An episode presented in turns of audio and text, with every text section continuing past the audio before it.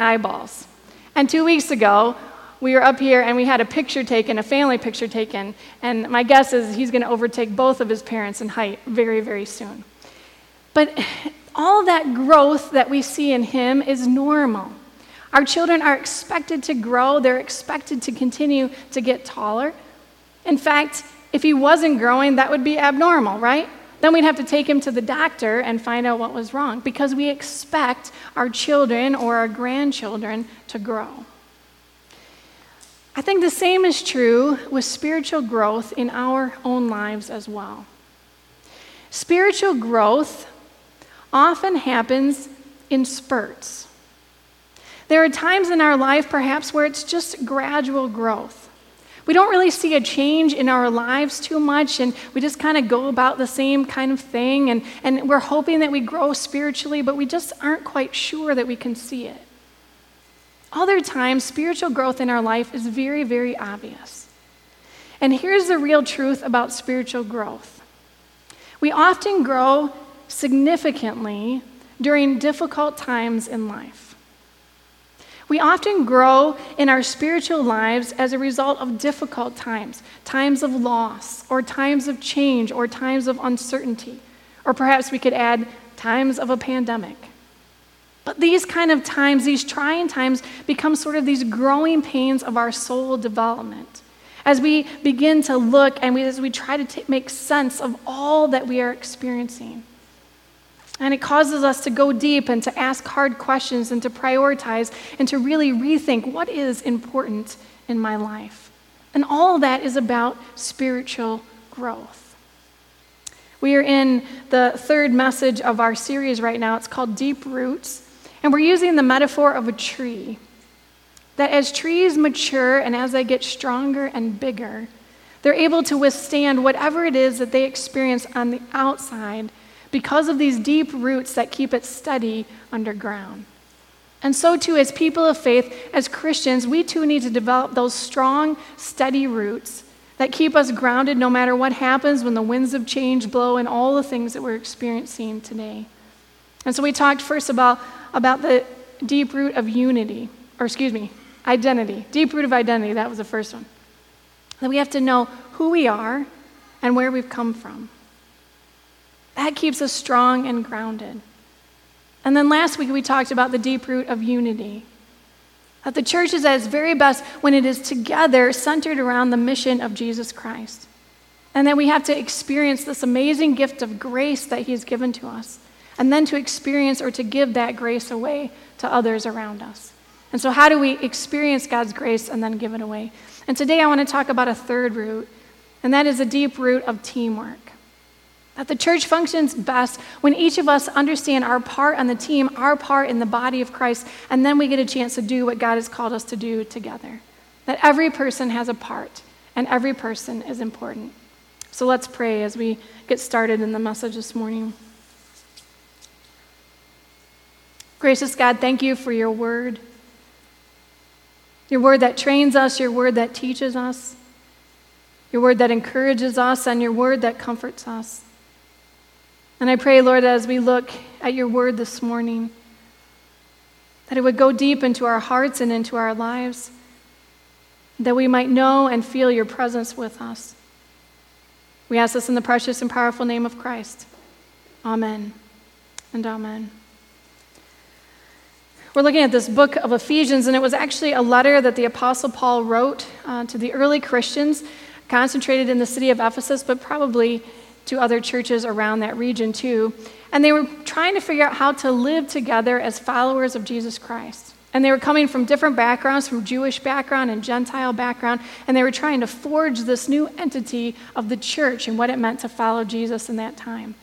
And so Paul spends the first part of this letter, Ephesians chapters 1 through 3, really telling them about their standing with God, describing grace, describing all of these things and, and theological understanding of who they are as a people of God. And now he turns in the second part of the book, Ephesians chapter 4, where we're going to start today, 4, 5, and 6, and he really talks about some practical living. Like, in light of our understanding of this deep relationship with Christ, how are we supposed to live? And what are we supposed to do? And so that's where we're going to start uh, for this morning Ephesians chapter 4, starting in verse 1. He says, I urge you then to live a life worthy of the calling that you have received. I urge you to live a life worthy of the calling that you have received. Be completely gentle and humble. He goes on to talk about unity. And then he uses the metaphor of the body. He says in verse 7 But to each one of us, grace has been given as Christ apportioned it. And then he goes on to talk about this metaphor in verse 15. He says, Speaking the truth in love, we will in all things grow up into him who is the head, and that is Christ. From him, the whole body, joined and together by every supporting ligament, will grow and build itself up in love as each part does its work as each part does its work. And so it's almost as if Paul is writing here with exclamation points. He wants to help them understand, in light of all that you've learned, in light of all that we've talked about with grace, now we need to live out what God has asked us to do and to be. He says it with enthusiasm, he says it with urgency. I urge you, I implore you, live this out. Live out the calling that you have received. Be good stewards of his grace and fulfill your role in his body. Every Christian has a part on the team. Every person has a different responsibility for the work of God. And this grace is given to each of us in order to do and fulfill our calling that God has in our lives. It's one of the core values that we have here at Redeemer. Our core value is that every believer is called to ministry. Every believer is called to ministry. Spiritual gifts are given to us by God for us to use in His service. Each and every person has a part and has received grace in order to build up the body of Christ, in order to make the church strong. Now, sometimes we aren't quite sure what our role is on the team or our role is in the body. If we can use a sports metaphor for a moment, sometimes it takes a little bit when you're figuring out do I like to play offense or defense? And if I like to play offense, am I better at a run, as a running back or am I better at a wide receiver? I like football, so we'll use that metaphor for a moment. What's my place on the team? How do I help my team score? How do I help my team win? And it doesn't matter if you're on the offense or defense, you just have to know your role and be able to do that effectively. But sometimes in the body of Christ, we don't always know what we're called to do. I remember that as an 18 year old, I was preparing to go to college in the fall, and I was uh, headed to Taylor University in Indiana. And I really liked kids, so I thought, you know, I want to be an elementary school teacher. My mom was a teacher, my grandma was a teacher, so that was really what I thought I wanted to do. And my dad was a United Methodist pastor, and at that time, I wanted to have nothing to do with being a pastor. And honestly, in that moment, I thought riding in the front of a hearse with a casket behind me was just something I just wouldn't be able to do ever. So at that moment, you know, it's good now, we're all fine with that. But in that moment, that's what I felt.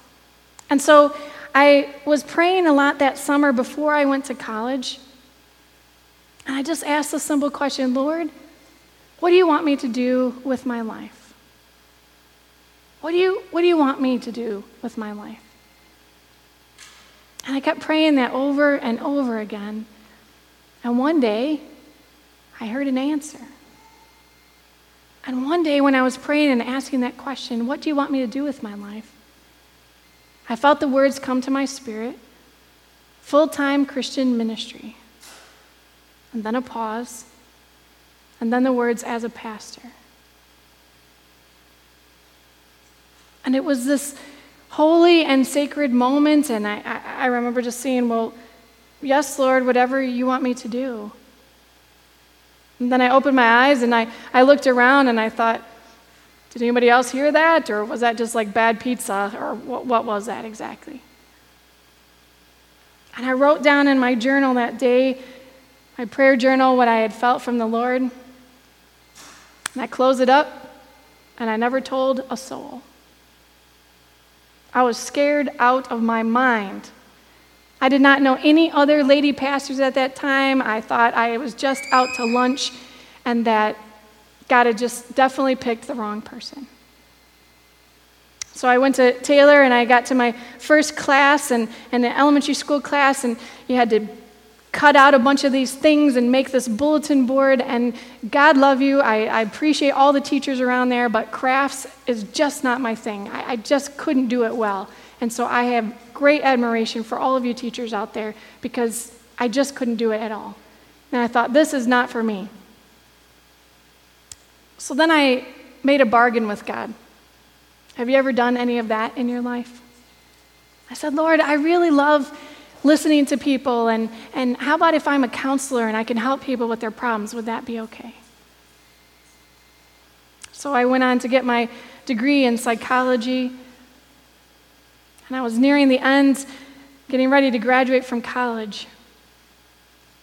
I just had this nagging part of my soul that God wouldn't let me go. And finally, I sat down with my dad four years later. And I opened my prayer journal and I said, Dad, I don't know what to do with this.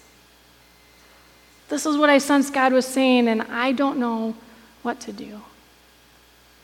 And my dad sensed something that day that was really important. And I want to encourage any of you who might be thinking about something new or there's some big step of faith that you're looking at right now.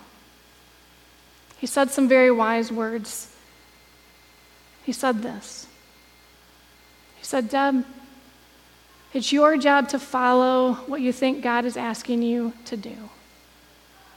You have to take one step forward and find out. And God is either going to open the doors and you're going to keep walking through those and it's going to bear fruit and you're going to know that's what God's asked you to do.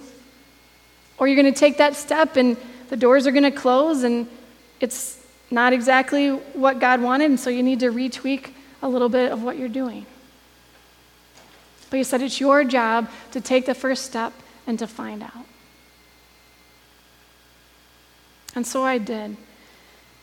And it's been a very important principle that I've tried to follow, not just in that step of faith, but in every venture I've encountered in my life. Don't be afraid to take that first step. See how God is leading, and then continue. So I went from there to Ashland Theological Seminary in Ohio. I didn't have much money coming out of college, and I said, Lord, if this is really what you want me to do, you're going to have to provide the finances. And you know, God was faithful. And I got a couple of scholarships and had a couple of people who supported me during that time, and I worked hard at a church. And I was able to graduate three years later and walk across that stage with my Master of Divinity degree, and I didn't owe them a dime. And it was another confirmation, another part that God was asking me to step forward one step at a time. And 20 years later, and five churches later, here I am as I get a chance to serve and to be a part of what God is doing here at Redeemer, and I couldn't be more happy about it. But I tell you that story for two reasons. One, I want you to get to know me a little bit better as I want to get to know you. But second of all, because I think that God is still in the work of calling people to step out and take a step of faith. God's still in the business of that, and we're not all the same. We all have different gifts and talents, but every person is responsible to follow the call of God on your life. Each and every one of us are responsible to follow the call of God that, God, that He has put on our lives. Ephesians chapter 4, verses 11 through 13, Paul says, It was He who gave some to be apostles and some to be prophets, some to be evangelists, some to be pastors and teachers, to prepare God's people for works of service, so that the body of Christ may be built up until we all reach unity in the faith and in the knowledge of the Son of God and become mature, attaining to the whole measure of the fullness of Christ. You may not like to talk in front of people. I would have this great fear if you ever asked me to sing in front of people because I'm a terrible singer and you wouldn't be happy and neither would I. You might love to work with children and you love crafts. And maybe working with children isn't your thing. Maybe you like to work with teenagers. Maybe you like to work with older adults. Maybe you're um, really organized and you like to work in an office and make sure that all of that runs smoothly. And maybe you're creative and, and you like to work with your hands and don't make me sit in front of a screen, whatever it is. God has gifted you and equipped you for a part in his body, to build up the church and to build up the body of Christ. And that, to me, is what makes the church a beautiful place. Because each one of us are different and we all contribute something different here. God has deliberately shaped you and formed you in a way that makes your ministry unique. I can't do what you do because you have an individual ministry that makes it unique and special. And God has given you abilities and interests and talents and gifts and personality and life experiences that all come together in order to serve the body of Christ and to love those in your around you. What is your place of service? What just energizes you as you think about it? What's your part of the team to build up the body of Christ? And maybe you're used to serving in the nursery or you're serving in children's ministry or youth ministry, and it, it just looks different now in this COVID season. It's okay. Keep praying for that ministry. Keep investing. Keep thinking about those kids and praying for them. Maybe, um, you know, we're looking for some ushers and greeters because that ministry looks a little different right now.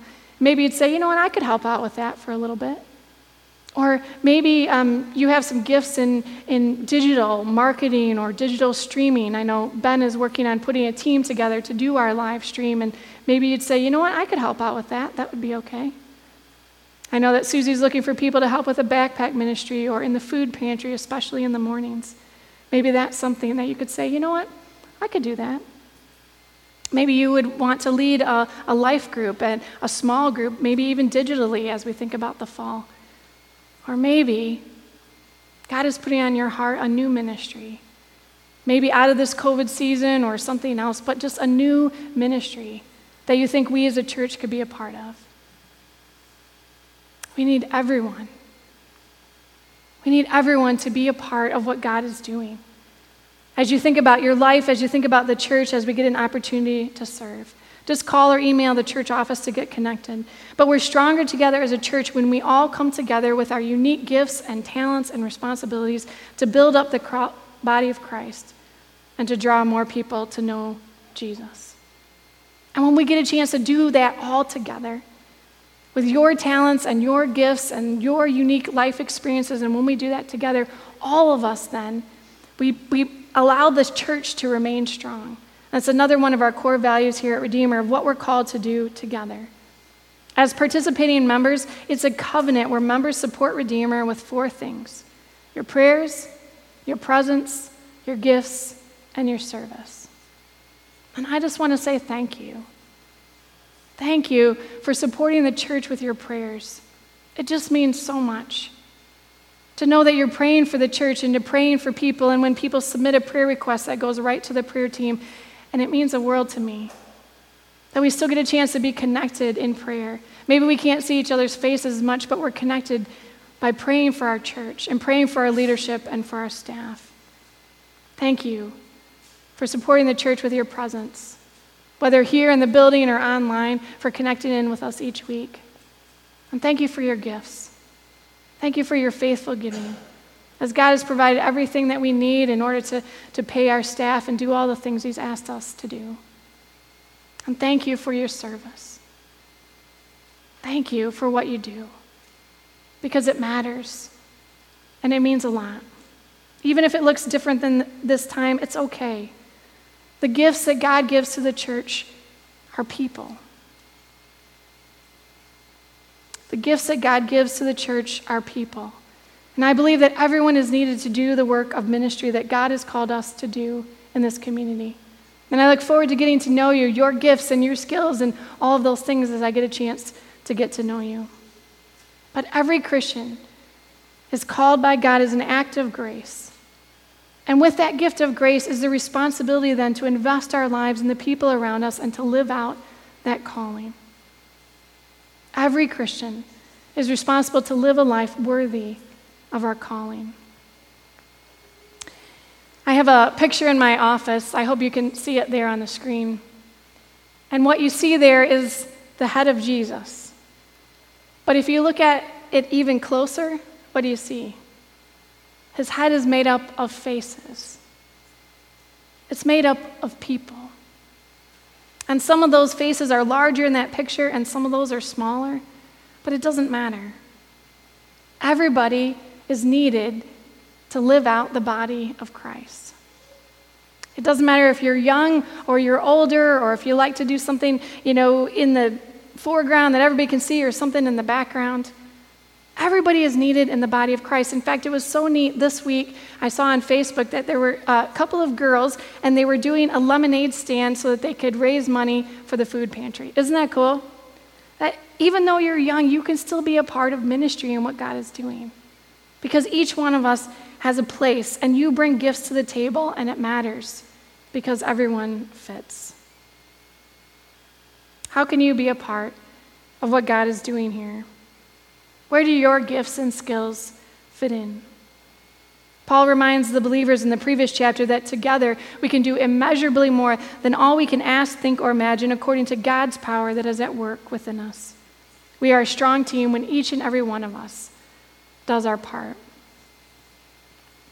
But as we close this morning, I also want to speak to those of you who might be experiencing a tug on your heart recently to do something new. Maybe this COVID season has sort of forced you to rethink some things. Maybe you're feeling a tug on your heart to pursue a new interest or pursue a new career path or some, something new there or to do a new calling and ministry. There's something that's just on your heart and you can't let it go. And maybe that feels really overwhelming. Maybe, like me, you might be a little hesitant, or there's always a thousand excuses why you can't. But I just want to encourage you this morning to stop and to listen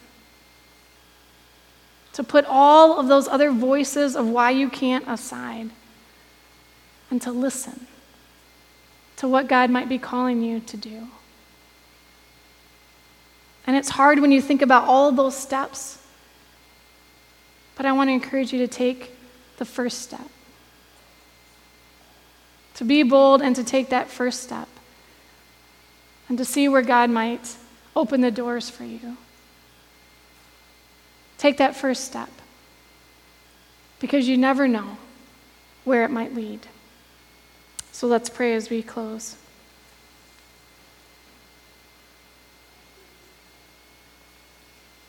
Lord Jesus, we lift to you our lives, our gifts, our talents that you've given to us. And Lord, we just say thank you for that.